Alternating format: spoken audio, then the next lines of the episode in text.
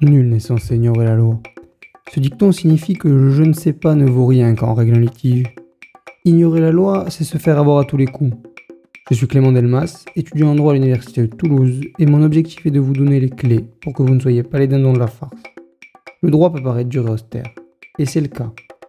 C'est pourquoi cette émission va vous résumer en deux minutes une notion indispensable qui pourrait changer votre vie. Le droit n'attend plus que vous, c'est parti. Aujourd'hui, on va parler du divorce par altération définitive du lien du mariage. C'est un divorce contentieux. Et pour le comprendre, nous allons d'abord le définir, puis expliquer les éléments pris en compte par le juge, et enfin expliquer la manière dont le défendeur peut se défendre contre cette tentative de divorce. Alors c'est quoi l'altération définitive du lien du mariage?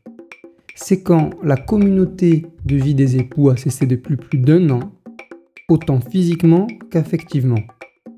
Alors ça veut dire quoi ça? Ça veut dire que si par exemple un homme qui s'appelle Martin a déménagé de son lieu de vie physiquement où il était établi avec son épouse après une dispute et qu'il n'est pas rentré depuis plus d'un an, on pourra considérer qu'il y a cessation physique de la communauté de vie.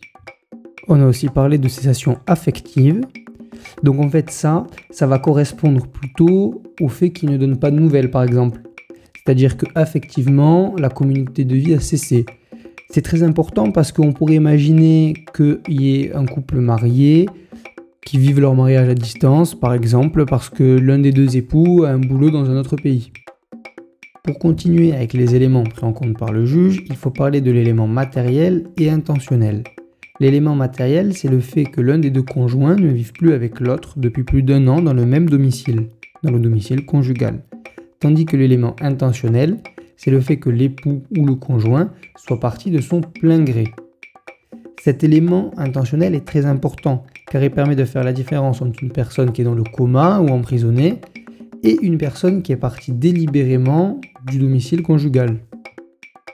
Alors dans l'hypothèse où votre conjoint ferait une demande de divorce pour altération définitive du lien conjugal.